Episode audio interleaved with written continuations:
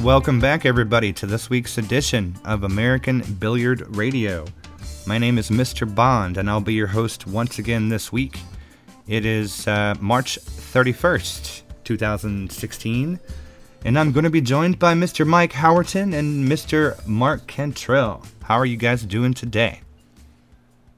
Fabulous, thank you. Good, good. Glad to be home. Yeah, you just got back from China. We'll we'll go into that uh, your China trip uh, here in just a second, but uh, first we'll hit up a couple of headlines for what's going on this week. Uh, we got uh, let's see, the White Diamonds event is going on tomorrow. I think it starts on the first, runs through the third. That's going to be. Uh, you can check into that. At, let's see, that's who is that? That's Big Truck isn't it? Uh, Ray Hansen. Pool Action TV. PoolActionTV.com. That's a fact, yeah. And let's see what else is going on. The Wyoming Open is about to kick off a little bit later in the show. Uh, Mark Cantrell is going to be talking with uh, Lenny Marshall about the festivities uh, surrounding that event. So you'll, you'll want to stick around for that. And uh, let's see, a couple of weeks away, still we got to go for the uh, Super Billiard Expo coming up and the U.S. Opens after that. And let's see. Oh yeah. And Mike, did you hear that Pat announced his uh, "Make It Happen" one pocket extravaganza? I did. Uh, Efren and Tony Chohan, I guess, are the the first two players invited, and yep. I mean, you know, an invitation means they're going to be there. Yeah, they will probably be there. Um, are you going to try to get in on some of that? Oh yeah, yeah. I'm gonna I'm gonna see if they uh, if my fans will will uh, vote you in, pay to have me invited. Yeah, or maybe we could get Mark in on that. You know, he's a ringer. I mean, he could. Yeah, yeah. I get her have Mark playing. I, I heard that Mark was a, a one pocket aficionado. No. Yeah, yeah. I'm gonna get, listen. If you've got have a GoFundMe account to enter the freaking one pocket, even though it's an invitational, then you know you got a problem. um, let's see. Uh, headlines. You got me all rattled now. I want Mr. Uh, Mike to tell the fans out there um, about his fantastic experience in China. Uh, I have never been to any countries in Asia, so I'm pretty fascinated about uh, with what that would have been like. So, uh, can, you, know, can you tell us from the beginning as well, from the airplane, Mike? Well, coach, business class, first class. how long is the flight? No, I'm serious. I want yeah, to know. I'll give you all the gory details. Uh, Beautiful. D- um, I'm gonna just hang up with Mark. He doesn't get to talk anymore. I'm sorry. Go ahead, Mike. Tell us. rare form today. I know. Let let let uh, let's hear about question. this. A little question for anybody who who wants to go and say, "Hey, I want to go see the China yeah. people." Yeah. I I want to know what is the process. How hard is it? Do you need a visa to go there? Is uh you know, if you go coach, is, how long is the flight? Do they feed you on the plane? I'm, I'm serious. Right. First it's, of all, it's, question. it's not okay. First of all, it's not Chinese. It, it is Chinese eight ball that they play, but it's referred to as the China Billiard World Championship. China Billiard World Championship. Gotcha. And and they were, you know, they wanted to make sure that I got that right, which you know, it's understandable. Sure, sure, absolutely. It took place in Yushan, China, which is a, a much smaller town. Uh, we flew into Shanghai, and then we had to take a bullet train for about two and a half hours to get to Yushan. Um, on the way back, we actually got too late a start and had to drive it back. But I don't know, I slept most of that trip. Mm-hmm. Um, now, now, Mark, they they have a stage one out there where you can play to try to qualify for the main events, and we had three Americans go out there and play. So, wow, you know, next year, I, I think you should look into that. Definitely. What what a waste of my money that would be. they actually, um, and and uh, let me back up a second. Uh, the people who took care of me for the trip were. Uh, the the girl who won the WPBA Regional Tour Championship two years ago, uh, Jia Li, she and her husband Feng were the ones that, that we were dealing with for the trip. Um, and I was actually talking to Feng one night, or we were swapping emails, and he said, "Well, wouldn't it just be easier if I called you?" And I said, "Well, yeah, it would, but I'm getting ready to go into a, ma- a game right now. It was on league night that he called me, and all of a sudden, then it dawned on him, well, if you're playing league, then you must play pool too. And I said, well, I, I don't know if I'd consider it really playing pool, but you know, I like to hit balls on a bar table, and and I know what he was getting to was, you know, do you want to play? He asked me, do you want to play in stage one? And I said, no, absolutely not. I said, I have no desire whatsoever to get out there and play pool. Those tables looked tough. Uh, now, is it just a, a, a nine foot table? Is that correct? It's a nine foot table with snooker cut, Yes. uh, tight pockets, right. and possibly just as important, uh, a very slow cloth. Okay. So- okay. It it changed. I, I mean, for the poor people that were trying to watch the stream that we did, the first day or so at least, it really took me some time to get used to the patterns because they're completely different. Yeah. You know, you think well, it's eight ball. It doesn't really matter. You know, on a bar table, a nine foot table, or a twelve foot table, it's eight ball. It's always eight ball. But it's it's completely different. You know, the the slow cloth meant that they played shots differently. You you didn't open up your game. You didn't you wouldn't cut a ball in and go to the rail intentionally to come back to position because the slow cloth meant you could kill the cue ball so easily. It changed up a lot of things. Sure. Sure. And Does, then does, it, you know, does the cloth have a nap to it, Mike? Is that what's Yes. making it slow? Okay. very much like the old IPT cloth. Okay. Interesting. Um, and then with the pockets cut the way they were, you didn't shoot a ball down the rail. So, I mean, I've I've watched and I've commentated eight ball before. It's pretty straightforward. They break the balls. You look for the clusters, and you say, "Oh, okay. Well, there's there's three stripes tied up there, so he's probably going to shoot solids." But out there, a ball that was on the rail was tied up. You know, they they would have to get shaped to not, you know, to move that ball off the rail. And you would think, well, man, it's just a, a shot down a rail, but it's not that simple. It, it really was something that they very seldom tried. Right. Right. Yeah, because because you can't cheat the pocket at all. I mean, there is no cheating. Oh no, no, Do you know the official especially opening? not with that angle. Yeah. Do you do you know the uh, official opening size of the pockets? No, uh, I'm sure I could find out. I mean, I posted. Well, actually, our listeners won't know because I I didn't post it publicly on Facebook, but I posted some uh, some pictures of the, the pockets and and with balls in them, and you know, between the tight pockets and the way the pockets were cut, it, the number of balls that, that came out of the pocket, you know, that jarred out, anything where they really had to stroke the ball. Now, except for the top Chinese players, they seem to have it down. But any kind of an angle coming into the pocket, you know, if you weren't coming into, uh, you know, straight into the face of the pocket, it, it was it was no gimme for you to fire a ball in. I mean, Right, they didn't right. fire balls in. Period. Right. Right. Did you did you play, Mike? Did you play on one, at least one rack or anything, just to get a feel No. for it?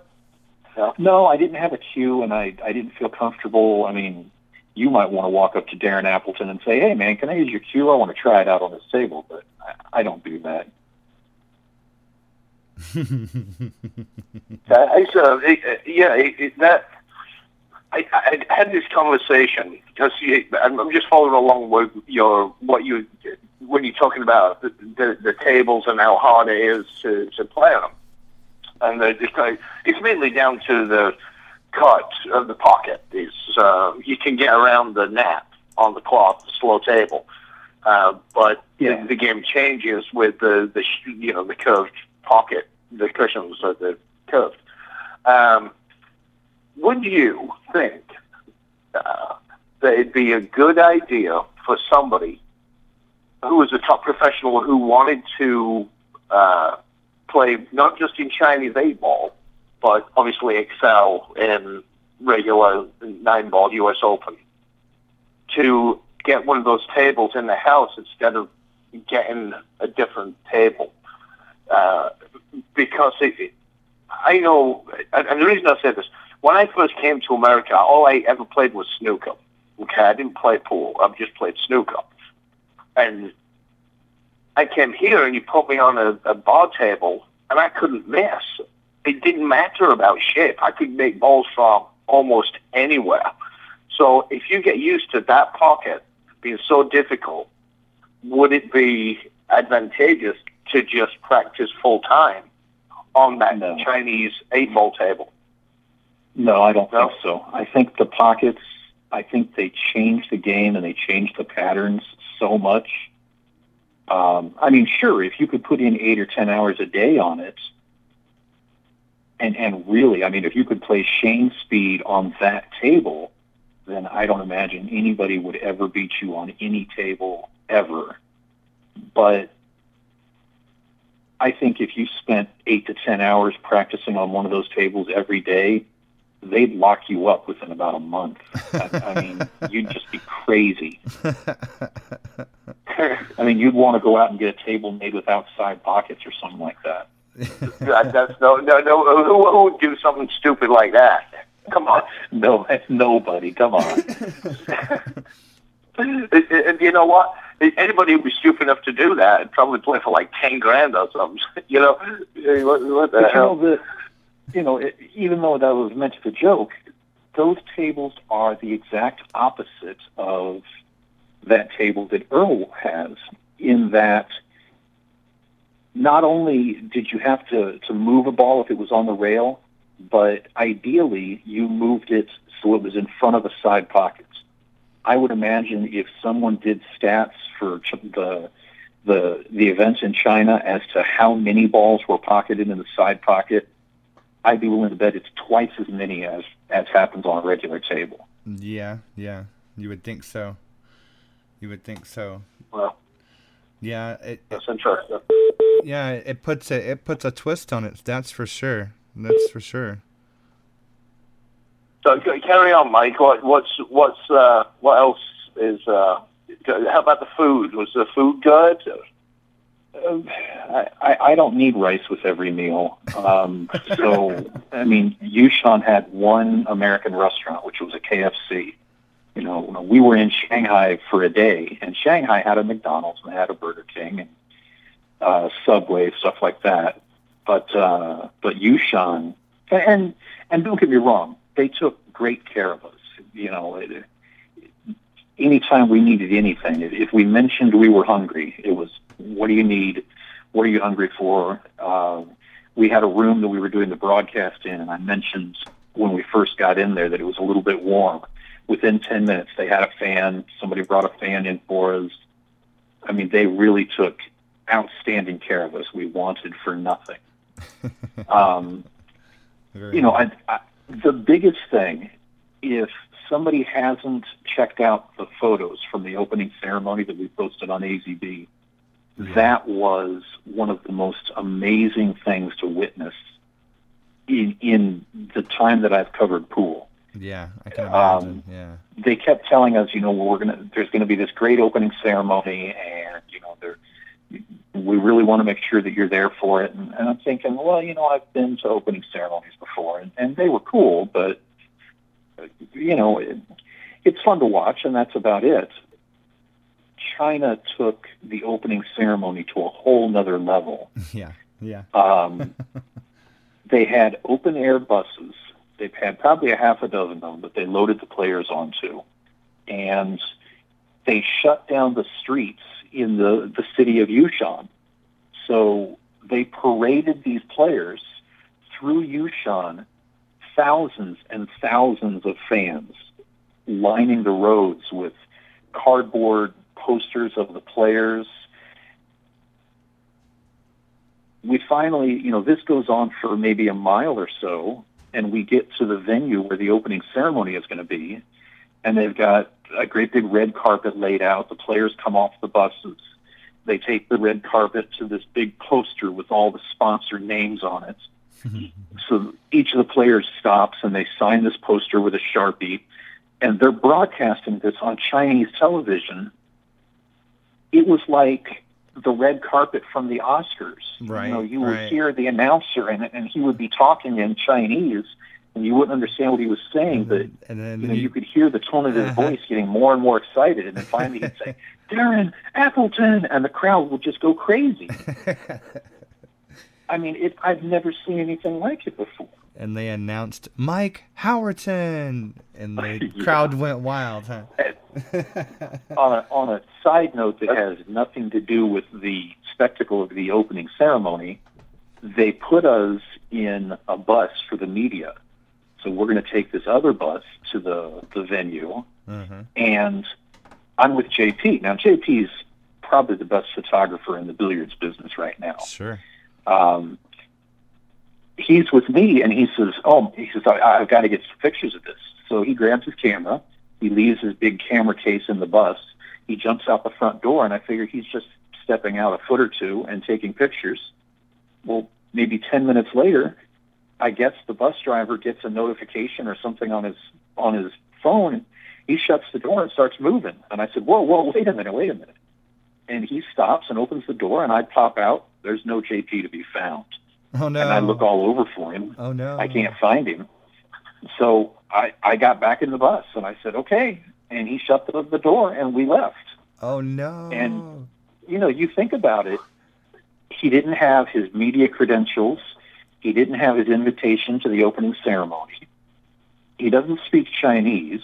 oh no. We were dealing with Wi-Fi on our phones. The only time that we were able to even swap text messages was when we had a Wi-Fi connection.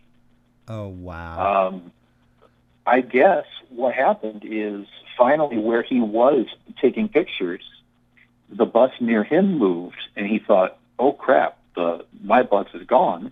So he just jumped on a bus, and the driver told him no. The driver said, "This isn't your bus, and you can't get on here." And fortunately, uh, Karim from Predator was on the bus, and he told the driver that it was fine, and that got him to the venue.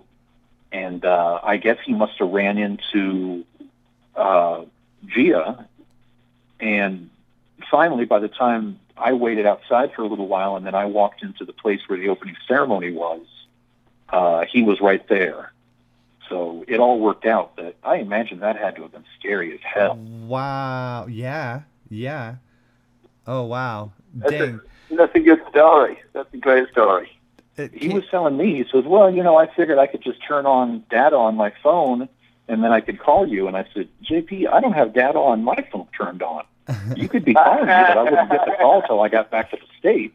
Oh Right. no! Oh no! Oh no! I can't believe that you abandoned JP like that, Mike. Oh my goodness. What what are you going to do? I, like, I'm going to try to tell the bus driver, excuse me, my friend has gotten off. The, the bus driver was like, yeah, yeah, whatever. Yeah. Wow. That would suck. Oh wow. Yeah. Dang. That's uh. Woof. So, woof. I'm gonna have to give JP a little bit of a razzing about that. Oh, yeah, he, uh, he posted a bunch of pictures today on Facebook of, uh, of players from the tournament. They are some great shots in there. Cool. Cool stuff. Yes, I saw I saw a video. Um, Chris Melling, uh, uh, uh, that he took video from his phone while he was on the top deck of the bus. You know, the open air bus that you're talking about. Saying this Yeah. is unbelievable. You know, and, and the the crowds and like you said, people holding signs and, uh, of their favorite players and just treat them like uh, superstars. Uh, he's got to be a little bit of a calm down when they come back here and. you know, Right. we're trying to get uh one of those Uber cabs to to get to uh, the the venue, and then then they might not even let them in. Yeah. Mike, did they when you were doing commentary, were they um uh, were, were they videoing you while you were giving the commentary or was it just audio only? No, um, what they did is one of the Chinese television stations was covering the event, Right. and they were handling all of the streaming.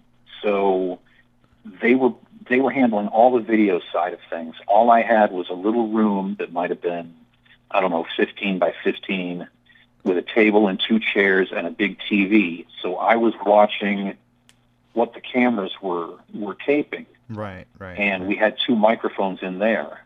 okay. Um, okay. I mean, I could get up and I could step out and I could see the venue, but I really had no need to. Yeah, Um, no, no. I was just wondering so- if if your face was appearing on Chinese TV for during the event. That's what I wanted. No, no, no, no.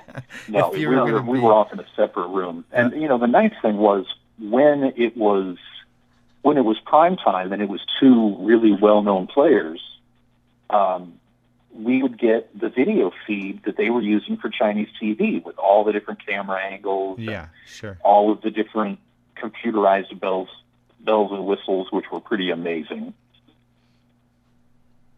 Awesome. And I, from what I saw, it looked like that local TV station was also streaming the matches. Hmm, So okay. during the finals, we had 1,100 people watching it in the States, and they had over 300,000 watching it in China. Wow. Oh my God, you got You know, kid, that was just the stream. Lord knows how many were watching on TV. yeah, yeah. that three hundred thousand on the stream, Yeah. and you know a lot of people watching on TV. I mean, I, Oh, yeah. I would guess if it, if it was me, if I let's just say it's a uh, soccer World Cup final, I mean, I want to watch it, and it's being streamed on the internet. And it's also on TV at the same time. I know which one I'm going to watch it on my big screen. So Sure. the three hundred, the three hundred thousand that was watching on the internet is going to be the lesser number of the two. Oh, I'm- absolutely. yeah. yeah, I'm uh, uh, an educated guess. I would, I would think. Yeah, yeah, absolutely. Yeah. Wow, Yeah, they had that uh, millions watching on TV. that is just well, you know. Well, that Earl means Strickland told told a story about. I'll, I'll make it real quick. That he had him do a trick shot, and uh, the for for some, something that was going on in China. I don't even know what it was, but it was some pool tournament that was in China. And he makes a you know the shot where you make uh, 15 balls in one shot, and he makes the shot, and he said, "Whew, ah, there you go. It only took one take." I said, no, no, that was live. He said, it was live? They probably would have been able to hold his kid. He said, how many people were watching? He said, there might have been six million people watching. right. And he's, Oh, yeah. he's like, I, I wouldn't have even been able to hold my cue if I knew that six million people were watching, you know, the, that shot. So God only knows how many, because they love, they love it in China. They love pool. Sure. So, Oh yeah, uh, think about the kind of pressure that the Chinese players were in Yeah. playing in the finals. I mean, you win and your government's going to subsidize you for Lord knows how much money, Yeah. and you've basically got your entire country cheering on you. Mm-hmm. I mean, that's that's the kind of. I mean, you know, we all like to joke about Earl, but you know, that's that's the kind of feeling that Earl has when he plays a foreign player here in the U.S. He feels that he's representing the United States.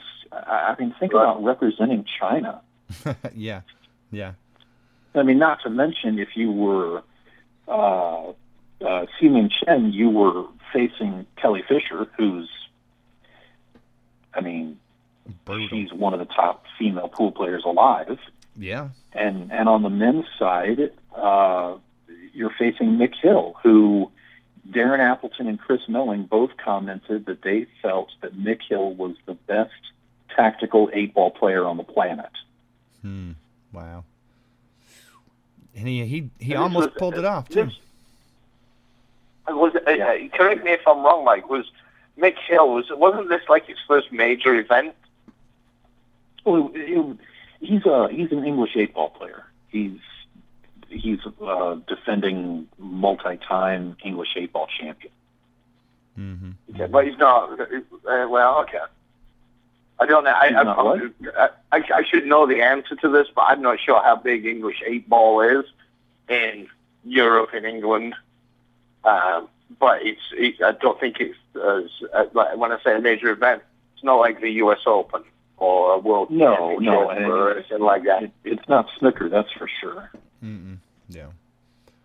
No, it's the Yeah. So I mean, this was it was still a major payday for him I mean, that's Yeah. a major payday for anybody. You win that event. Yeah, heck yeah, man. They ain't messing around. That's a lot of rice. Yeah, it is. You had a I good mean, time though. you know- that's your most your most memorable part of the trip. What what would what would it be if you were? i- i- I've not been to China. If you were to tell me, Mark, next year go to the Chinese World Eight Ball Eight Ball World Champion Chinese, wherever the one that word it. Um, what would you suggest I do when I go, other than you know just go watch the tournament? Well, and that's that's the thing. When I go to a tournament, I don't I, I don't go to sightsee or anything like that. I, I just I want to go and I want to work the tournament and and I realize that when I get older I'll probably kick myself for it, but I just don't you know, I don't think about anything other than the tournament. But you know, even just that, it was such an amazing experience. You know, the the hospitality that they showed.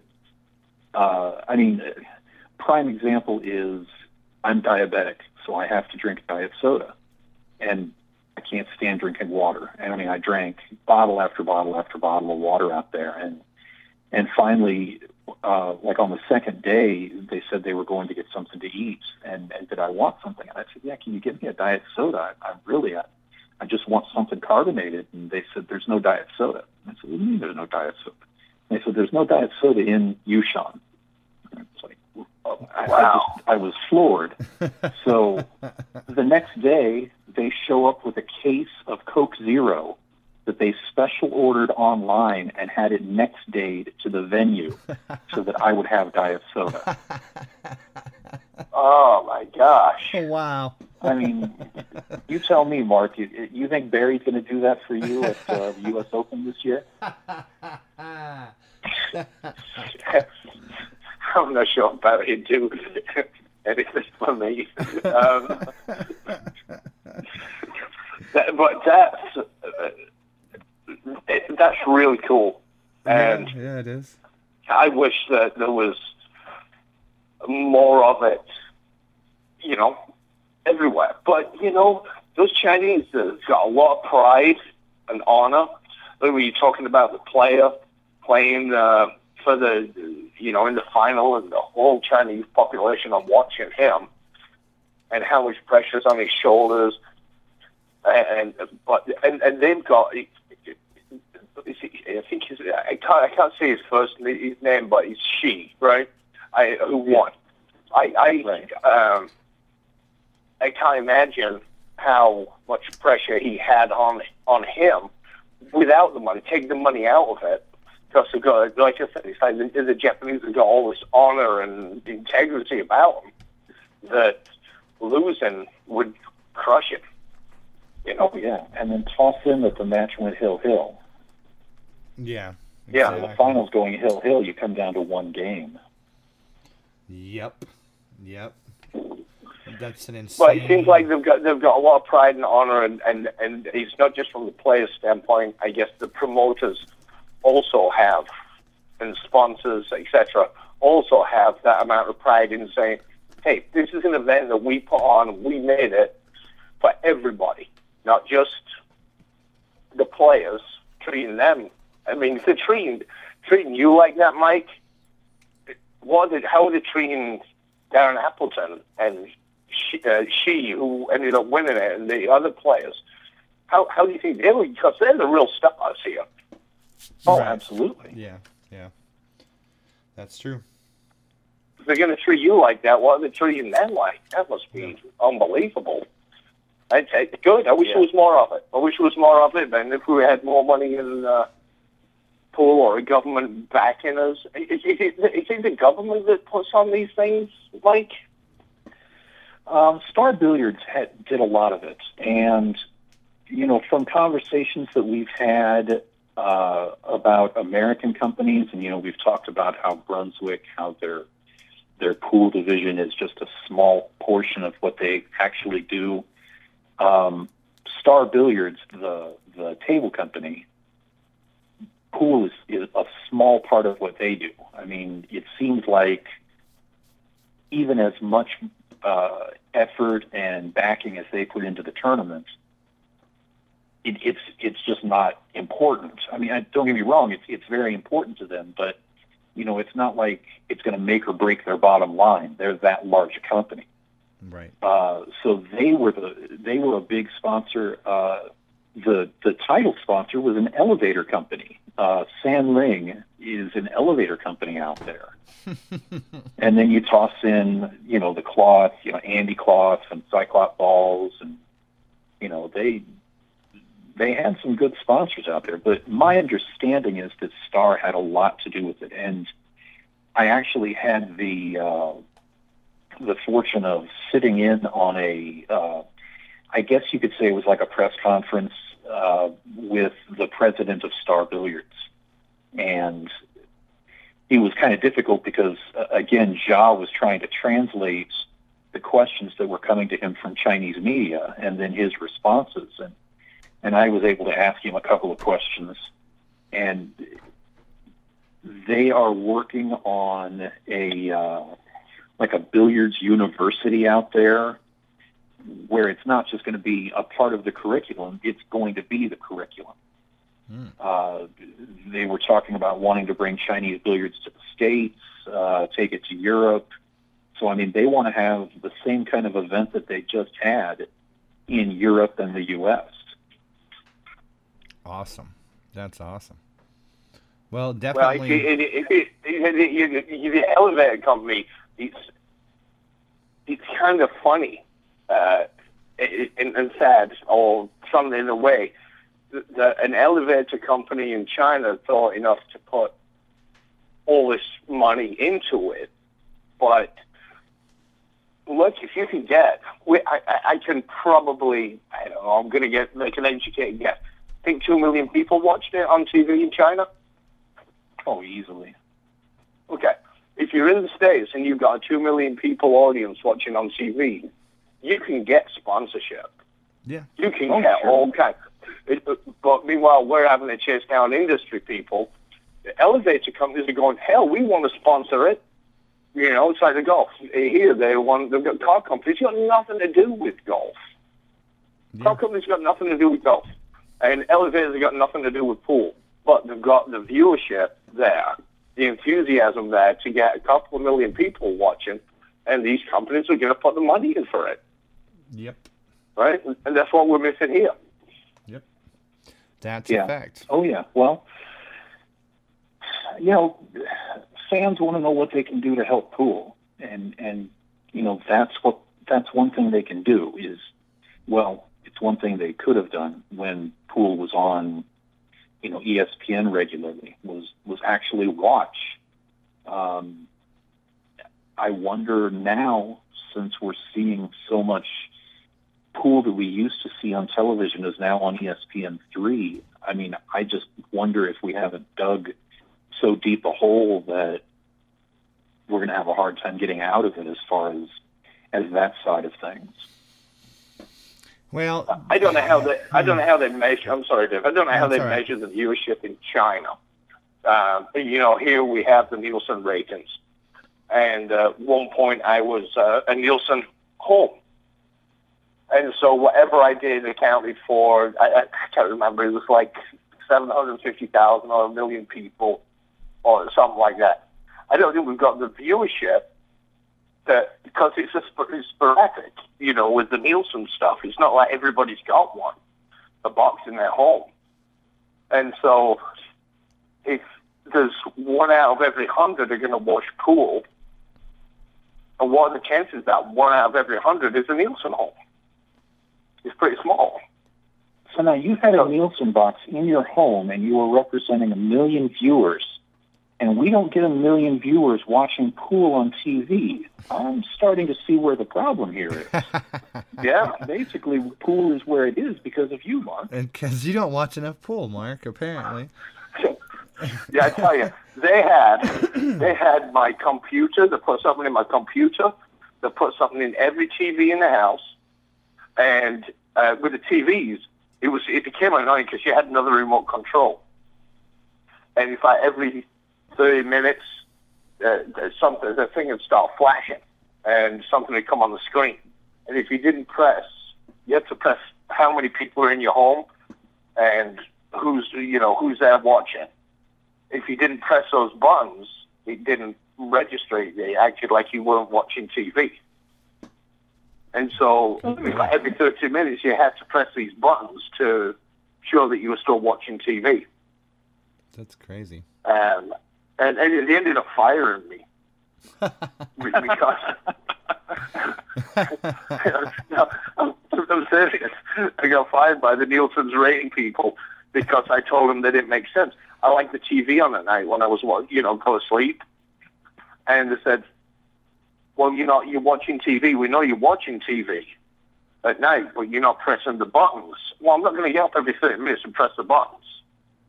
I said, so Yeah. are you wanting me to press the buttons just to press the buttons? Or are you, because you're not getting a true thing here. If I, if I'm, I'm not, I'm asleep, I'm not watching Gilligan's Island. I'm not watching it. Oh, you got to press the buttons. I'm like, "You stupid, I'm not pressing the buttons. Anyways, but then you what was doing on the internet, every time pool came on, I, wa- I watched pool, and that was worth 700, I can't remember what, 750,000 people uh, to a million, I, I, can't, I can't remember. And then the website I went on, uh, AZ Billiards, I just left it open all the time. hmm So, Well, that's where all of our numbers come from. Okay, that makes sense. yeah, I, I'm, figuring, I'm, I'm figuring you owe me. Um, I don't know. Anyways. Uh, Come to the first Diamond Stop. I'll buy you a beer. uh, you Oh.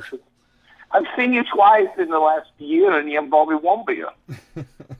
It's, yeah, you, it's it's a three time thing. You got to come. I've got to see you three times. It's like a date. Didn't I Yeah, get you a beer at Mosconi? it's like uh, You, yeah, a you, dating thing. You know, you have to wait until at least the third date. So you skip Yeah, again. yeah. I don't put out just one one or two dates. You have to. Yeah, that's what I'm saying. You got to get to know them a little bit at least. Come on. All right. All right. We're putting the Jeez, listeners buy me to sleep. dinner, Mark. We're putting everybody to sleep. So yeah, buy them dinner and, and then you know then maybe you can get somewhere with them. Um, we're gonna wrap it up for this week. Uh, thanks guys. Uh, stick around uh, a little bit for. I got visions of you guys going on a date in my head, and this is really bad. We'll talk to you next week, right here on American Billiard Radio.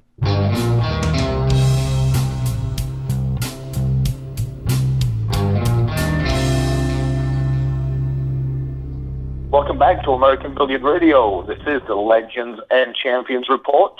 Uh, this is Mark Cantrell. I am your host.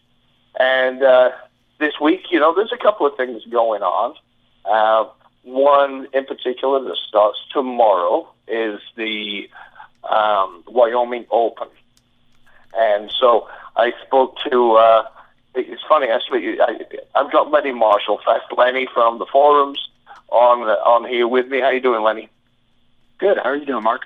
Good. It's funny, you, you know, we live in the same town, and I only seem to talk to you when the, one of us is not in town. Yes, that's true. uh, first of all, you, you're up there at the Wyoming Open, uh, and you had a little bit of a, a travel experience there with uh, uh, my friend and yours, Johnny Archer and Rodney Morris. Uh, we saw that you it started snowing a little bit, so. Uh, t- tell us just a little bit about your trip. I know that right starts with Rodney being delayed for I don't know how long. Oh yeah. Well, Johnny and I, uh, Johnny flew in from Atlanta, and uh, I flew in from Phoenix, and, and Rodney from uh, Sacramento. We had to meet in Denver, but uh, all of our flights, you know, like me and Johnny made it in just fine, but we had to wait about uh, six to eight hours for Rodney to get in because his flight got delayed four times. Wow. It, it's having, to, having, to sit, having to sit in an airport with Archer for six to eight hours. I mean, seriously, that could make you want to say, look, I'll just get on another plane going home. I, I'll, I'll walk home, matter of fact. Yeah, well, yeah, jo- jo- Johnny's uh, well, he's got lots of stories to keep you entertained, so you know you could pass the time with him. Yeah. And, uh, and so, so eventually uh, Rodney shows up. And- Yeah, he arri- he arrives, and, and we, at first we didn't we didn't know if his bags got there. We got a little scared, and we got got his bags.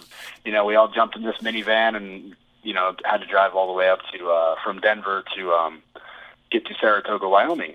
But with the weather, all the snow, we had to stop off uh, overnight in uh, Laramie and get a hotel there, and and then soldier back on uh, the next day. You know, uh, over the mountain and through the woods. You know. But, uh, now, whose decision was it that okay, the snow is getting too bad, we gotta stop? Well, I think actually they might have uh, closed down the highway, and it, it got pretty bad, you know, with the snow, and and we were just told, uh, hey, you guys better, uh, you know, shack up at, in Laramie and you know head out the next day if the weather is okay. And there was a little bit of a break in the weather, so we decided to, you know, get in here before it got any worse. Man, you got you got lucky. You got a hotel room. Yeah, yeah, we we we were, we were pretty lucky. We we stayed at that Comfort Inn in Laramie, and they treated us really good. So. uh, yeah, I, you see, I figured that you know you, you got to a certain point, and because I've had a snowstorm experience with Johnny, and Uh-huh. but uh, Nick Varner, we thought we seriously thought this is it, we're in trouble here, and then just recently Johnny got had to get pulled out of a ditch or something uh, Yeah, because of that. snowstorm. And now here you are again. The snow's coming down. I thought maybe Johnny had gone. Okay, y'all, we got to. We just got to get done pulled over. We got to get just pulled over. We not going no place else tonight. yeah, he, he was he was more than happy to to pull over and uh, stay in Laramie. I'll tell you that much. you know, but, we, but he, he definitely, uh, you know, he, he definitely is not a fan of uh, the snow and definitely not getting stuck. It, uh, what, so wait, uh, you where where is the uh, the uh, Wyoming Open held? Where is it held at? It's in uh, Saratoga, Wyoming, and it's at the uh, Platte Valley Community Center. That's where they have it. Oh, really? Yeah, it's a it's a it's a pretty nice uh, community center, and um, you know, we got a good amount of tables in there. I, I want to say there's what what did I count? Maybe about twenty something, thirty some tables. You know, so it's good a good good event. You know, and uh, you got some of the best players you know in the world coming uh, and playing in it. You got Shane Van Boening, obviously Rodney and Johnny, and uh, I know uh, Shanelle Loraine's going to be making an appearance because there's a, a women's division too. Um, I know Raj Hundal co- flying all the way in from London. Uh, you know, we, we, we definitely got some great players coming in and, and playing in this tournament, and, and you can watch it, you know, uh, live online. So Yeah, What was um? uh, That surprises me. So community, I didn't know that. I thought it would be a, a pool room. no, no, it's at, it's at a community center, and it, it's a, a, a good place to host a tournament. And uh, you know, we welcome all the fans to come out who want to watch if uh, they're able to make it. Uh, the weather's uh, cleared up, and so it's easy to get into Saratoga now. Yeah. Uh, yeah. What what's what's the added money on this tournament? Uh, it's ten thousand added, I believe, in the uh, Masters division. Um, and, and you know, there's eight ball, uh, ten ball, and Saratoga, which is a hybrid of eight ball and nine ball. You know, it's a rotation eight ball basically, and uh, Saratoga's a really cool uh, game, and I, I think people who you know might be getting a little tired of playing some eight ball and nine ball and want to mix it up could uh, play this game, and and you can find the rules online. Uh, I know you can go to Wy- WyomingOpen.com and you can get more information. Um, and with the game of Saratoga, I mean, it, it's just a really cool game and a fun game to play. Yeah, I've heard of it. I think uh, I've only heard of it because of the Wyoming Open. Uh, but it's from what I've heard, people like it. It- It's it's a cool game, and you can watch it. Uh, you know, if, if people are interested, in it, they can watch it on the stream. And if they happen to miss it, you know, we get all the videos up online on uh, YouTube and uh, probably uh, AZB TV, their uh, Vimeo channel. So you know, people can watch it and uh, get a feel, you know, get a feel for the game and you know, play it in their own pool room because you can use a regular eight ball set if you need to, but they do have a, a specialized Saratoga set that's going to be being released. Uh, I want to say sometime over this year, and uh, you know, it's it's just just a real neat game, you know, and and enjoyable to play. Yeah, I, I, I, I, you know, I'd probably like to give it a shot. But I haven't played pool in I don't know how long. I was at a meeting today, a, a retailer, uh, you know, pool billiard retailer here in town, in Scottsdale, and uh, you got all those tables there, and we chit chat. He goes, "Oh, you want to hit a couple balls? You want to play it?" And I'm like, "Yeah, yeah, you know, I really don't want to play. I'm going to embarrass myself if I stop playing now." But uh, so what? What is the? You're, are you streaming everything, or you're just streaming the Masters division? Uh, I'm streaming. Uh, I'm streaming everything. We'll be starting uh, kicking off tomorrow, uh, and it will be probably around five or six p.m. We'll be getting started here, and it's, it's going to be probably running late into the night, and then you know we'll be back again the next day and just doing it, you know, throughout the weekend. But uh, it's it's something that if you tune in and watch, you're going to get exposed to a new game. You're going to get to see some of the you know top players in the country battling it out, and you know I wouldn't miss it if uh, you're out there listening.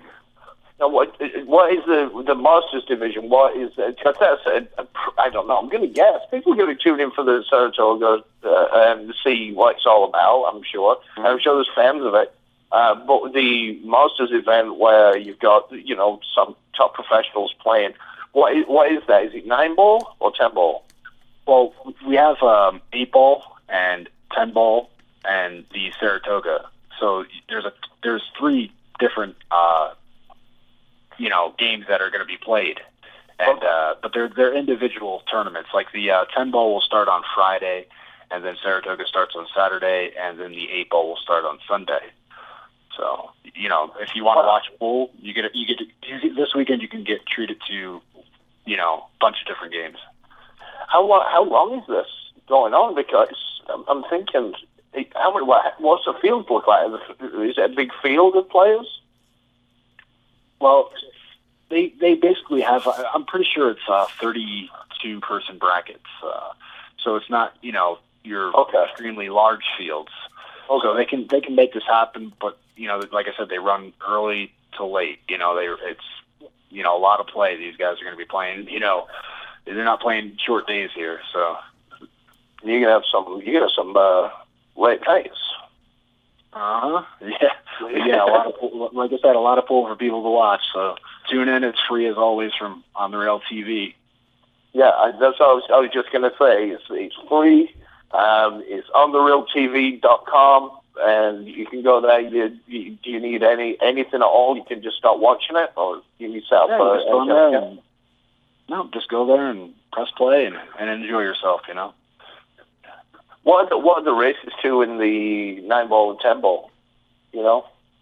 Um, I think the races are pretty much determined by the size of the fields. Uh, sometimes they'll either lengthen the races out if they have shorter fields, and if they have a um, full field, you know, like a, if they're doing a 32 man bracket, they might have a little bit shorter races. Uh, because from what I what I've heard, you know, and, and read on the flyers, is that races will be determined by the uh, amount of people playing.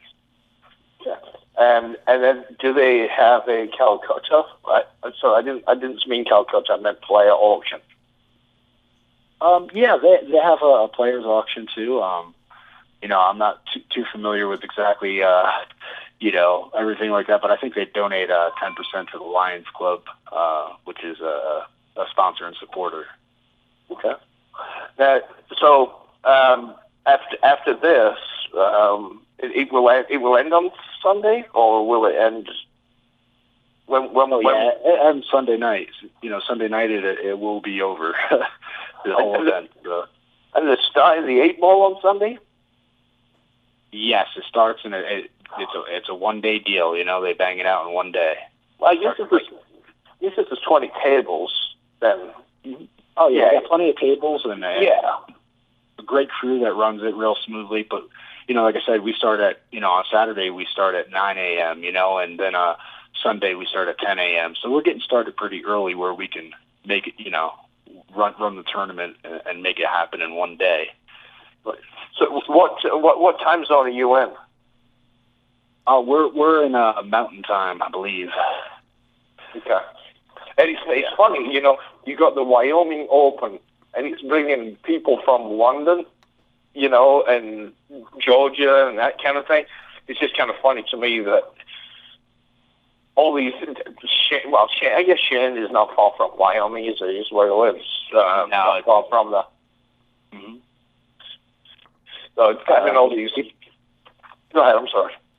yeah, people yeah, people are traveling in from all over the place for this event. You know, and it's just it's just a great event and it's been going on uh I want to say this is the eighth or ninth event. You know, the year of it. So it, it's definitely uh, one of those events where it's just keeps getting better and better each and every year. Uh, a lot of hard work going on behind the scenes. Uh, Monty Fair and EJ Glode, they they just you know they're they're amazing. They're they're a great team and and they just get all the sponsors and and, and supporters behind it and it's really a good thing for uh, Saratoga. Saratoga, Wyoming is just a beautiful place. They got hot springs here. Everything is just a, a great place to come uh, if you want a vacation. You know, it's just got that old western town type feel. It's it's a real great place to come. Yeah, when I uh, was texting, well, I was texting with you briefly on uh, was it a couple of days ago. Um, I, I I was saying I wish I was with you guys because he sounds like a blast. I've never been to that to that event. It sounds like a good time.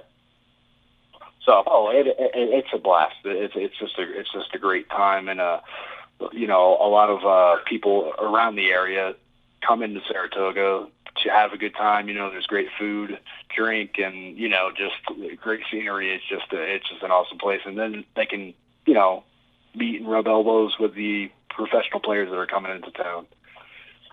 Um, honest question: do, do you take any kind of medication when you're taking that three-hour drive with John? Oh, yeah, yeah, it's it's definitely one of those things when you're when you're. I mean, it, it was a pretty long long drive, you know, because we had a, it was a few hours to go from Laramie, and then it was another like two and a half hours from Laramie to Saratoga, you know, because of the weather, and it was just a. Uh, you know, it's just you know, it's funny all the stories you get to hear, and uh, you know, but after a while, you're just. I think we all get sick of each other for uh, you know moments. Yeah, I, I know the feeling. I know the feeling. so, what, what, after, so when this is over, what do you do? Are you coming back to Phoenix, or yeah. are you? Uh, okay, I didn't know if you were traveling on because I know I think Rodney and Johnny are uh, out to a few different places after. Um, oh yeah, they're, they're they're traveling on for sure. Yeah, they're they're they're going to be going a few different stops, I believe, after this. Uh, you know, their schedule's uh, a lot busier than mine, and they got more frequent flyer miles. That's for sure. Yeah, exactly. I, I think what's next is it the BCA trade show that's next after this. Uh, it could be. Uh, I think it might be the Super Billiard Expo. It might be go- something that's going on.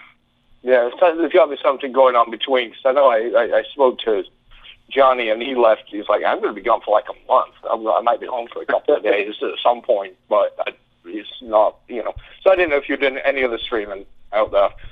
Um, well, that's that's about it. I think uh, just wanted to make sure everybody had the information. Wyoming Open is starting tomorrow. At what time? Sorry, Lenny. What time does it start tomorrow? Uh, people could probably tune around, tune in around 6 p.m. and they'll be able to catch the stream. Uh, and we'll be running late all night, and then the same way uh, the next day it'll be early in the morning until you know who knows when we'll we'll get over with. But you know, just tune in on the Sounds good. I appreciate your time, Lenny, and uh, hope you have fun out there. And uh, good luck to you. I'll be I'll be tuning in because uh, I like free stuff. Sounds good. Thanks for, right. thanks for the uh, talk. I'll talk to you soon. All right. Thanks, Lenny. Bye bye. Yep. Bye. Well, that's it for this week's edition right. of Legends and Champions Report. As that's Lenny Marshall. Tune in, see if you can uh, over this uh, weekend catch yourself some good pool, you know, for free, which is always nice. So until next week, we will speak to you then.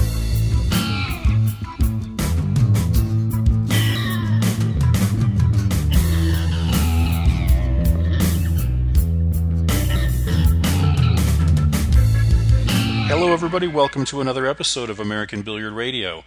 I'm Mike Howerton. Proud to be joined this week by Raymond Linares, all the way from Miami, Florida. Raymond, how you doing? I'm doing good, Mike. Thank you for having me. Thanks for taking some time out of your schedule. Um, I'm looking at your website. It looks like you've got a pretty big schedule uh, between playing and coaching and training and working with sponsors. Uh, I mean, give me an idea what kind of you know what does a day look like for you? Um, well, uh, yeah, it's been it's been quite the endeavor of getting everything together um, these past. Uh, really, it's been a project that's been undergoing for about a year now. but um, I, I tend to live a pretty entrepreneurial style lifestyle. I have my own film production company, and I'm a recent college graduate, and um, uh, pool has always been a passion of mine, and I, it, it infuses a big part of my day. So I, I take on students in the local Miami area who I teach and instruct, and um, work closely with my sponsors to kind of keep up to date with what they're doing and try and connect uh, them with the people that I um, work with here, and um, and it's just been something that's been kind of coming together. And now it's it's something that's realized through my site, which has been an important thing that I've been wanting to put together for a while now.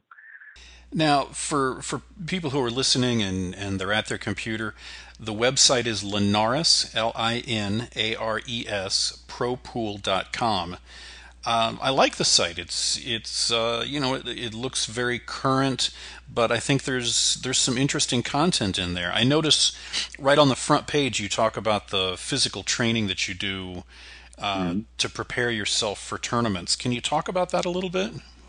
Absolutely. Um, I think uh, a lot of the current um, top players, especially when you're looking at, at, at just the top end of the, the spectrum, you know, between guys like Shane and Mika and and people who um, are just really doing well in your game, they they tend to also incorporate um, a very attentive approach to their bodies and kind of maintaining the engine. That's what I call it um, uh, during play. And I learned through my experience, kind of growing up, that staying in shape and being in good condition is is a huge aspect of being able to maintain your focus and being able to maintain your energy and how that that translates into top level performance uh, over a day, two days a week. Um, I've had a few grueling experiences where I've gone like a full week out at a tournament and playing long, long hours. And if it wasn't for the fact that I was in shape and working out regularly, then I just would have been run over by the just the schedule. And so um, it's something that I do a lot. I, I over the last few years done a lot of CrossFit training, which for me is, is great because it incorporates a lot of cardiovascular um, exertion, a lot of lifting, um, Olympic weightlifting, stuff like that. And um, uh, it's really helped kind of put me in a good place where I can kind of go and travel and be attentive to what my needs are physically for a tournament and just be ready for everything that that comes with it. So that really helps kind of enforce the focus side. Nutrition is, is as big a deal, and that's a, a kind of like a, a, a big aspect that I encourage a lot of people to kind of learn about. It's just figuring out what works for your body as far as fuel and food, and um, being smart about your intake during tournament is a big deal too, because you know it's tough when you get towards the end of an event and you're just crashed, and then you got to jam a bunch of carbs and sugar into your system just to kind of keep up, and then sometimes you make it across the line, sometimes you don't, and then the drive home is pretty intense after that. But um, yeah, just kind of uh, it's just been a natural thing for me to want to just improve my body over time. I'm around a lot of fitness-minded people where I'm at, and um, it seems like a lot of the top players, even in Florida, Donnie Mills is kind of one of the first guys here that really got into weight training and and staying in shape. And he had a big transition in his body before he kind of took off and started playing at a top top level. Um, and him and I talk about that kind of stuff and here and there. But yeah, it's it's something that I try and incorporate at least um, at least four or five days out of the week, trying to make sure that I'm in, in shape and working out.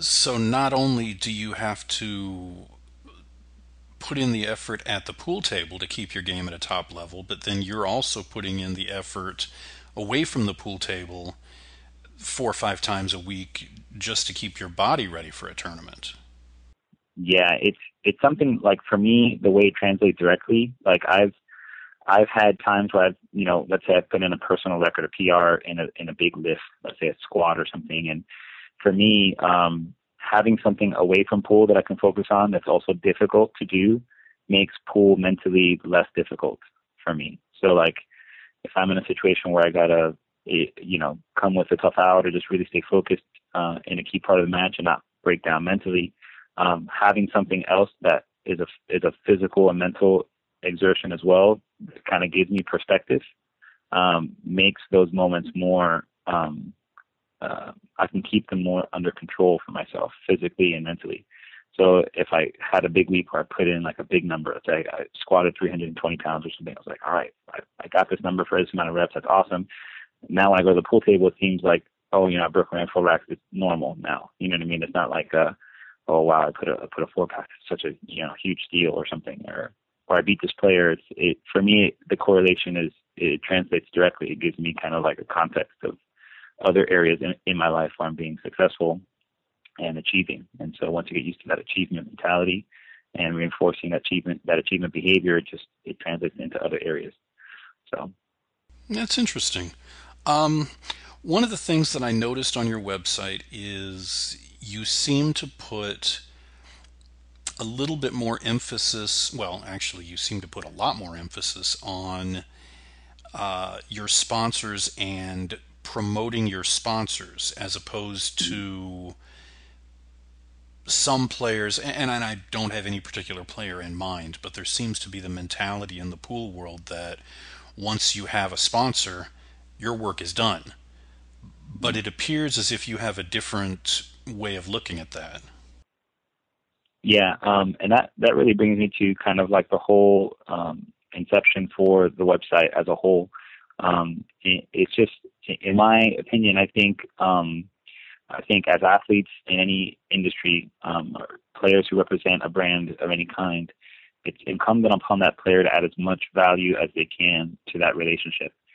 And um, what I've seen just in general is that players will receive a sponsor, and then it goes, "Hey, I play with this thing," and then you know that's the end of the cycle. And you know the way a player performs um, can fluctuate over time. Even top players can go a couple of years without winning uh, a big event. Like Suke had this like very notable gap in his performance where he, you know, I think it was like three three years ago, he had a, a, noticeable dry spell, and he himself was talking about, well, you know, I wish, I wish I, you know, or not that he wishes he could win. We all wish that we could win, but he just had a, no, noticeable dry spell where he he wasn't winning, and then that that happens at all levels, whether you're an amateur, a professional. Um, you're going to go through those spells. So if your only value that you're adding is your performance itself, then um, your sponsors are, are basically betting on you to just play well. Um, which the opposite is also true. You can go through years and just win everything. You know, Mika won everything. Shane has gone through those spurts. Appleton had a great stretch of years. All those guys have those spurts, but for the other, you know, majority of players who aren't in that cycle of just crushing everybody all the time, um, there has to be a deeper incentive um, just from them, I think, to just represent their brand. Who are they and who do they represent and how can they add the most value to that relationship? And my goal in this whole process has been to basically close that circle and just create a, a circular pattern of providing value for the people who support me in my game and also for the people who are interested in learning about these companies that represent that these players choose to kind of like just build their game around. Because um, uh, for me, uh, it's a very personal relationship when I when I use equipment or or or products from a company because that's what I'm entrusting my game with. That's what I'm investing my time and my focus around. It becomes an extension of me. So I take it as a very personal relationship when I say I play with OBQs or OB shafts. It's because I, I believe wholeheartedly that they're going to get me through the tough moments. I don't have to worry about oh, this shaft or, or, or this jump cue or whatever. I, I'm saying I believe in this piece of gear to let me jump this ball in against Tommy Kennedy and, and run out double hill. Or, uh, you know, I'm going to put in X amount of hours to prepare for a big tournament because I'm, and it's going to be with this gear. So this is what I'm kind of centering my whole approach around. So the whole idea for the site was how do I create a platform that represents myself as a brand and also creates a relationship between myself and my sponsors that's visible for other people to see. It's not just this like, oh yeah, I think he plays with that shaft. What does he think about it? Let's say I'm uh, a junior player and I'm just mm-hmm. starting to make some noise, maybe at the the state championship level, and I'm starting to have people contact me about mm-hmm. playing with their cue or using their case. Um, how would you describe to a player like that how they need to view that relationship? Um, well, in my experience, it was it was kind of simple for me because I had already kind of started um, playing and using certain things, and then um, it, in the at the beginning, I, I made it known that I wanted to grow in this kind of representation path. I just knew I wanted to kind of like have that be an option for me in the future. And I just started competing, getting comfortable, and now achieving success. So they, in turn, reached back to me and said, "Hey, we want to formally represent you and give you um, a sponsorship uh, for that." So for me, it was kind of like I. It always boils down for me to relationships. So in, in that, in the in relationship, um, at its core is based on trust. So I I would I would advise younger players who are kind of starting to gain steam and learn about what this means that people are going to start want to kind of reach out and grab onto their success and use it to kind of say, hey, this person plays with my stuff. Um, to first and foremost tr- believe in the equipment. Uh, it, it's I've seen it happen where players sign on to a cue company or sign on to a brand uh, to to receive a deal for a year or two, and then they're gone and they're playing with the exact opposite competitor. Um, or, or vice versa. And it just, it, to me, it discredits that player's stance. You know, it's it's like politics. Somebody says, "Oh, I'm pro-life, I'm pro-choice," and then they, you know you see them on video doing the back and forth dance uh, when they're campaigning for other things. And I, I never want someone to get the feeling that I'm pandering to them um, because I have some kind of incentive. I'm I'm just kind of sharing what my experience is, and if that aligns with you wanting to get a piece of equipment and you trust that, then then I can give you reasons why. So um, for me, it boils down to relationship. If you're going to work with a, a company or a team, then know that you should look at it as a strategic investment for yourself. It's going to be part of who you are as a player, and when you start thinking about what that means um, on a in in the sense of like professionalism and presenting yourself to the billiards industry or to any industry, um, those little pieces start putting together and kind of building a bigger picture of who you are. So it it's not just like, hey, I play with this cue, which it can be, um, but if you want to kind of have a growth in the industry and, and make yourself kind of more, um, uh, I guess, valuable to other people, they're going to want to say, okay, this person is is pretty respectable, and they're going to they're going to represent this line for a while, and we want to be a part of that. So um, it just depends on what you want from the relationship and whether you see it growing over three, five, ten years. So I would say to keep that in mind and then make your decisions based on on that. Okay, and and before we get too far along talking about uh, that relationship, uh, who are your sponsors? Um, well, I currently have four main sponsors. Um, OBQs have been with for the longest and they're um, they're amazing for a lot of reasons. People who've worked with them and, and use their stuff know uh, about them and, and what they do. Um, I also am sponsored by Hustlin' USA. Um, they're just awesome. Tony Hargan is about as great a guy as there is in the industry as well. He's just a really cool guy, and him and his wife work really hard um, to kind of provide quality clothing that's comfortable and professional looking for people in in pool, and it can also be you know, fun and relaxing and, and urban. So it kind of touches on this cornerstone of like the style and this aesthetic that is very ingrained in pool. Uh, I connect with them a bunch um, and just like their work ethic, and how hard they work, and it, it's kind of how I approach doing a lot of things. So in, in that regard, hustling in, in a very um, literal translation is kind of how I connect with them. I've always been very hard work oriented, and, and Tony's a lot like that. And he had some success in athletics and you know, being a former collegiate football and basketball player, and I think he was in the NFL as well for a little while. So it just cool people. Um, recently, I just signed on with uh, JB Cases. They provided a really beautiful case for me um, that they custom made for my gear, my equipment, and it's been just awesome. Really quality um, cases, and at the price point, I think they speak a lot to like the amateur players or people who are in leagues and um, people who who travel a lot, and that, that was always a concern for me. Thankfully, I never had an issue with my cues and my soft cases that I used to have before, or bags. Really, I call them bags now because I, I have a proper case in it. It you know my cues aren't going to go anywhere, and that's that's for me. It's just a, a a good feeling to have that. And then of course there's Break Rack, who I've really used um, um, their products for a, a long while now. I'd probably say about six years, and uh, they took me from not having a break at all to being able to play on the Seminole Tour and allowing me to finish top 10 and beat guys like Justin Hall and Tommy Kennedy and and big players because I was I developed a proper 10 ball break uh, using using that piece of equipment. So um, those are my four main sponsors right now. Okay, and I noticed that there are a handful of player sites out there where you can purchase product. Um, I noticed that people can purchase products from your sponsors here on your site. Um, tell me why, as a buyer, I should buy uh, my next Hustlin' USA shirt from your site. Um, I, I, think part of it, uh, again, boils down to relationship. Um, one of the things that I really like, um, and I hope this is a growing trend as far as the way players kind of develop their brand, is that they do take on the responsibility of representing their products to their fans and followers.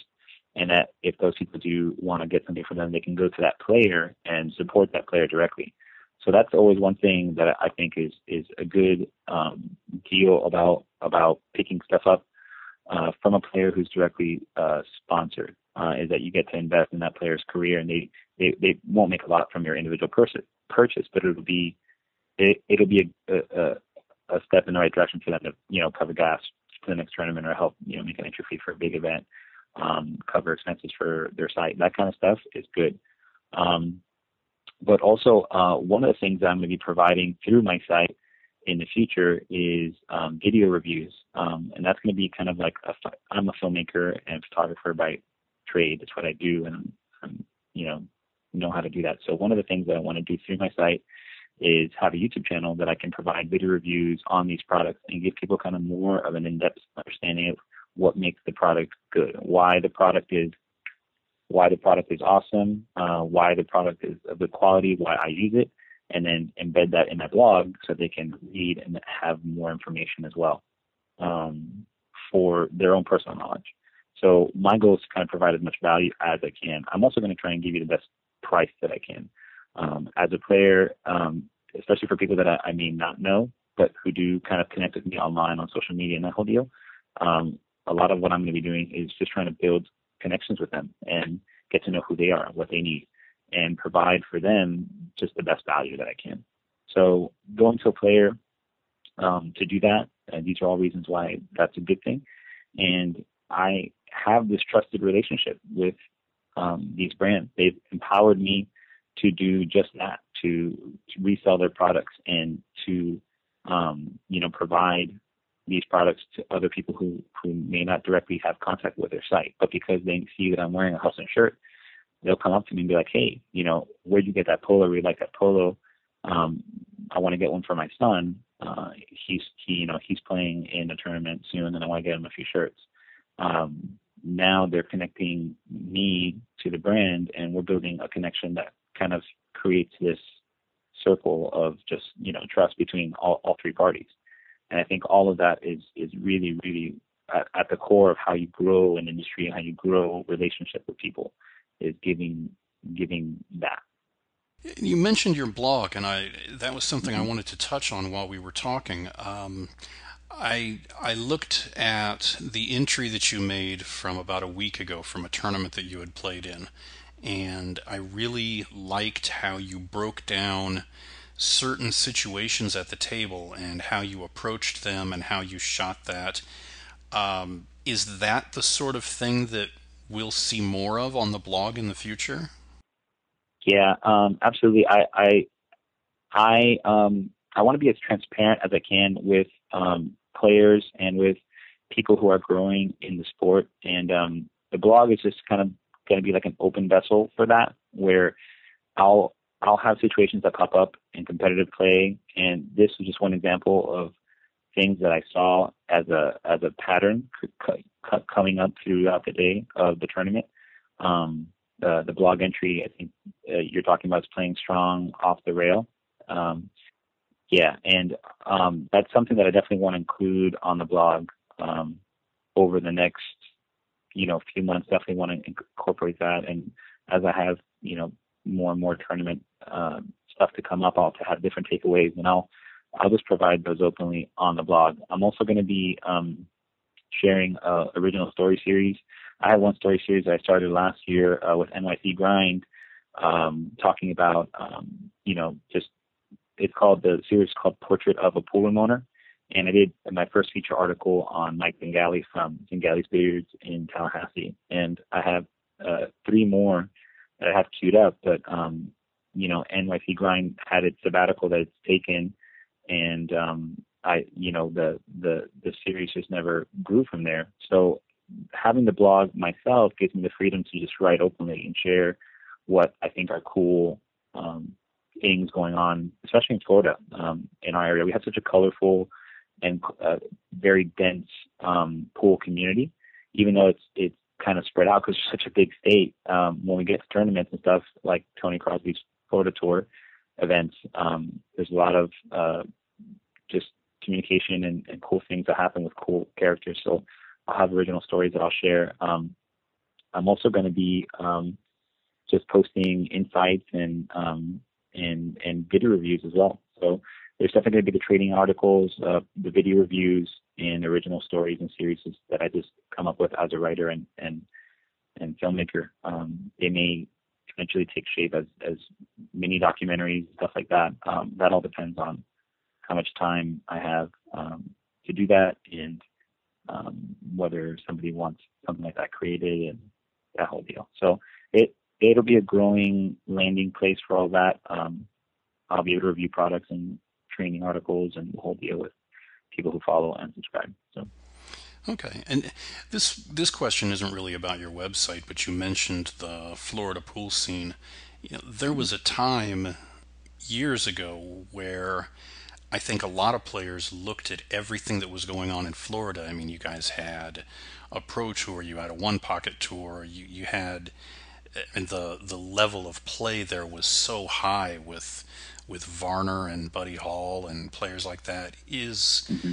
is the Florida pool scene still happening at that level? Um, well, I don't know if anything could ever happen at the level of Buddy Hall and, and Nick Varner and those guys. Those guys were awesome. And people ask me sometimes who my top five nine ball players ever are, and I always put Buddy as number one for a few different reasons. But uh, that's a separate story. But yeah, the, the Florida pool scene, I think um, there's there's there's a few uh, scenes that are kind of like in the middle of a resurgence of of sorts. Um, Florida's pool scene is is um, is pretty good. It's pretty good. It's not um, we don't get the high dollar events as much like as when we had the Seminole tour. Obviously, they were instrumental in kind of like having a really strong, thriving influx of, of touring pros that would just come. I know at one point we had Stevie Moore as a regular, Corey Deuel. Those guys were like constantly going back and forth for the one and two spot on the tour, and um, um, it's it's not necessarily at that level, but we do have um, a really tough caliber of play here. I mean, you know, you have Donnie Mills, you have Tommy Kennedy, former U.S. Open nine ball champion, Tony Crosby, former touring pro, um, you know, a lot of really tough, tough, top pro guys, and then you have the secondary class of really top flight amateur players um, who are just getting comfortable competing against this small, this small group of you know, you know, certifiable pro level players. Um, so it's it's nice. Tony's tour is a big deal as to why the Florida pool uh, scene is still active and, and doing um, well. So Crosby does a lot for us. Um, and uh, there's also a couple pool room owners who do a lot. So um, I would say that um, Mike Zingale is one of them in Tallahassee. He does quite a bit for pool and hosts uh, uh, five or six tournaments usually a year that are all pretty top notch um, events. Uh, Rocky McElroy at Capone's is just about as old school and about as awesome as you can get um, as far as pool room owners. And I I'd venture to say that um, with respect to any room owner in the country. He's about as as mindful of his players and about as caring of his players as they come. And then um, I'd also say that um, uh, James in uh, in Cape Coral, Florida, he just put on a recent little bar table tournament there. And he loves pool quite a bit, and um, uh, also um, Jose Del Rio at Strokers um, is awesome. He puts on a few events. He hosts the U.S. Amateurs every year uh, over at Tampa at Strokers and has a great kitchen and loves pool and sports games. So there's this handful of really good uh, pool owners. There's a couple others as well, but you know th- between them and Crosby, um, the Florida pool scene is is is pretty is pretty decent right now. Um, it's one big or two big corporate sponsors away from being something that could that could be really awesome. Um, start comparing itself to bigger tours and bigger sports like golf or something like that. But they're they're laying the foundation for that and doing really good work. So, all right. Um, you talked about the website and and some of your goals as far as the uh, the product side of things. Can you elaborate a little bit on short term and then long term goals for the website itself?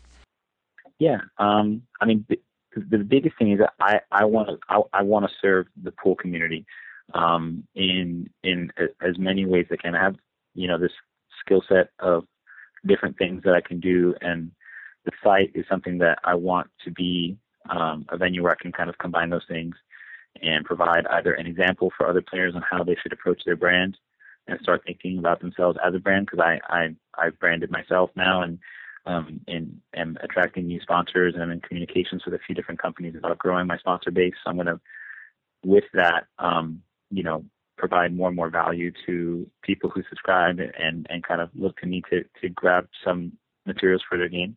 Um, but I also want to take and make pool something that's self-sustaining for me. Um, and that allows me to go and travel and compete. So on a personal level, I, you know, as an American pool player, the, the top of what we have to aspire to is the Mosconi Cup. That's that's really what we have, and I think anybody who is in pool in this country would agree that that's just the top of of of the sphere for us as American players. It's the closest thing we have to Olympics. It's the closest thing we have, you know, to um to a Ryder Cup or anything like that. It's it's our avenue to showcase our skills as a country against the best in the world. And Europe is doing and showing that when you focus on that, you can get really great results. So for me, my personal dream would be to be able to compete in all the points events and have a chance to earn a spot on the team.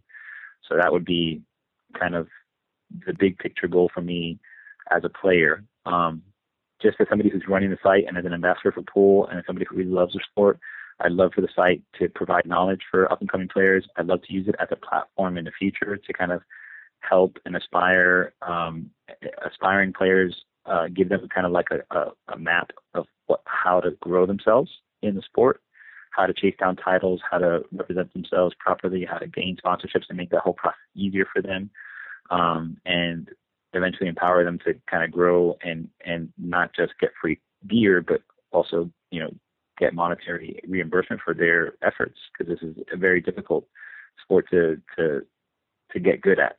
Um, on a personal level, I really the ACUI Collegiate Nationals was amazing for me. I have three Collegiate National titles, and I'm tied all time for the record um, for that. Landon's uh, chasing it down as we speak, and part of me wishes I would go back and just lock horns with him to keep him from, or try to keep him. I don't know if anybody can keep him from getting three. Um, this coming year because he's such a great player. Um, but uh, in my experience, I was one of the few people who I had a school. I, I went to Miami College, and they didn't have a. a they didn't recognize uh, my involvement in collegiate nationals um, as a sport. They have like two or three sport teams that they like support, and that's it. So I tried to get my school to kind of support me financially to go travel to these events, and they ended up not being able to do that. And that's fine. I still paid for my own way and went. And um, you know, I think I mentioned to you before. Uh, at one point, I went to a tournament, my second nationals. Went to nationals, snapped off the tournament. They gave me a thousand dollars scholarship, but I still was stuck two or three hundred for for the trip um, because of just airfare was expensive and that whole deal. Um, but it was um, it was well worth it for me. Um, but what I would like to do is that in the future, if I have a really successful business growing out of the site, uh, the brand, then I'd love to create like a scholarship fund for uh, students who are going to be traveling to collegiate nationals to have a, a travel fund that they can use and utilize to um, to go to these events and not have to kind of take the, the burden of a three or four hundred dollar plane ticket when they're you know 18 years old just trying to go compete and and win a national title. Um, that would be something that I'd love to do. I'd love to help also with juniors and all their stuff. I really think that developing the youth is a big uh, deal uh, as far as the longevity of our sport, sport is concerned. Uh, creating a, a, program and a path for young kids to be able to grow and, and get mentorship and learn about the game is awesome. And I think there's been a, especially with Mark Wilson's efforts, there's been kind of like a focus on doing that, and uh, a handful of the programs have really stepped up and and made that easier and been more kind of attentive to doing stuff like that. Um, but I think as a whole and as an industry, it would be uh, would behoove us to kind of really make sure to get behind the young players and and give them um, a, a channel, an avenue to follow for success. Um, and yeah, just that that short term would be that to just you know kind of have a successful site where I can help and, and gain and gain subscribers and get interactive with my audience, provide knowledge, provide um, information for them on the, on my sponsors. Um, for myself as a player, I love to go compete. Um, that's really the the big goal for me, and then also just to kind of give back and, and make it easier in the future for young players to do the same.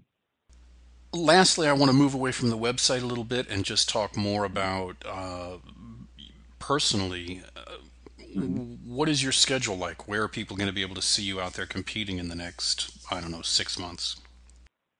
Um, well, for me personally, I'm spending a lot of my time in Florida in the competition sphere. Um, just right now, the, the Florida Pool Tour is, a great place. They have um, a partnership with this team called XPC, Extreme Pool Challenge. They're based out of Cocoa Beach, and they travel usually to most of the events and do multi-table HD streaming of each of the events. So I get to compete um, against some of the, the top players in our area. Um, during those events, a lot of times you'll catch me on stream there, um, which is awesome. Um, I'd really like to say that I can go compete in the U.S. Open this year, um, and and you know hit hit up the major points events. Uh, they're expensive for me right now, and I just started the site, so I don't foresee that being possible fully this year. I definitely want to see that that is possible all of next year.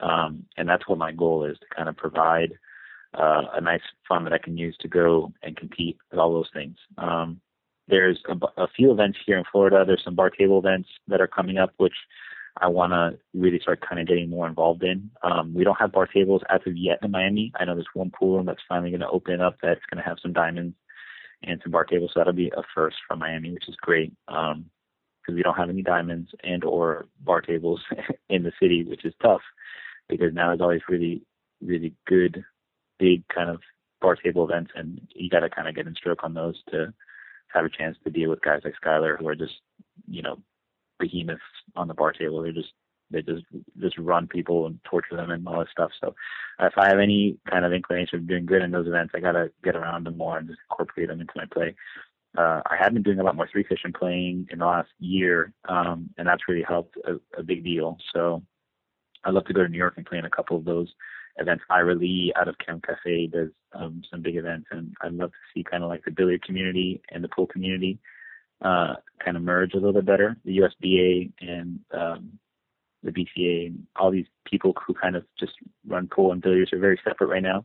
At Valley Forge, you kind of see them come together a little bit, but um, there's you know talk about some of the top three cushion players probably making a trip down to Derby City and torturing a lot of the pool players in some of the games and some of the sports. Like, dang, pool, how do I lose at this game? You know, I'm used to chopping up the rail into like a thousand pieces or whatever and putting my cue ball and my object ball exactly where I want them. And uh, so a lot of it would, would be fun to kind of see how the billiard players would deal with one pocket or deal with bank pool and that kind of thing. Um, so I'd love to be able to go to those events and and do that. But definitely in Florida for sure. I'll be traveling around to the big events throughout this year and trying to to, to make a way to go um, at least one or two events um, outside of the state this year at some point. And then uh, next year will be a full run at, at, at the Mosconi Cup events. That's really where um, my heart is, and that's what I want to do to kind of grow and stretch.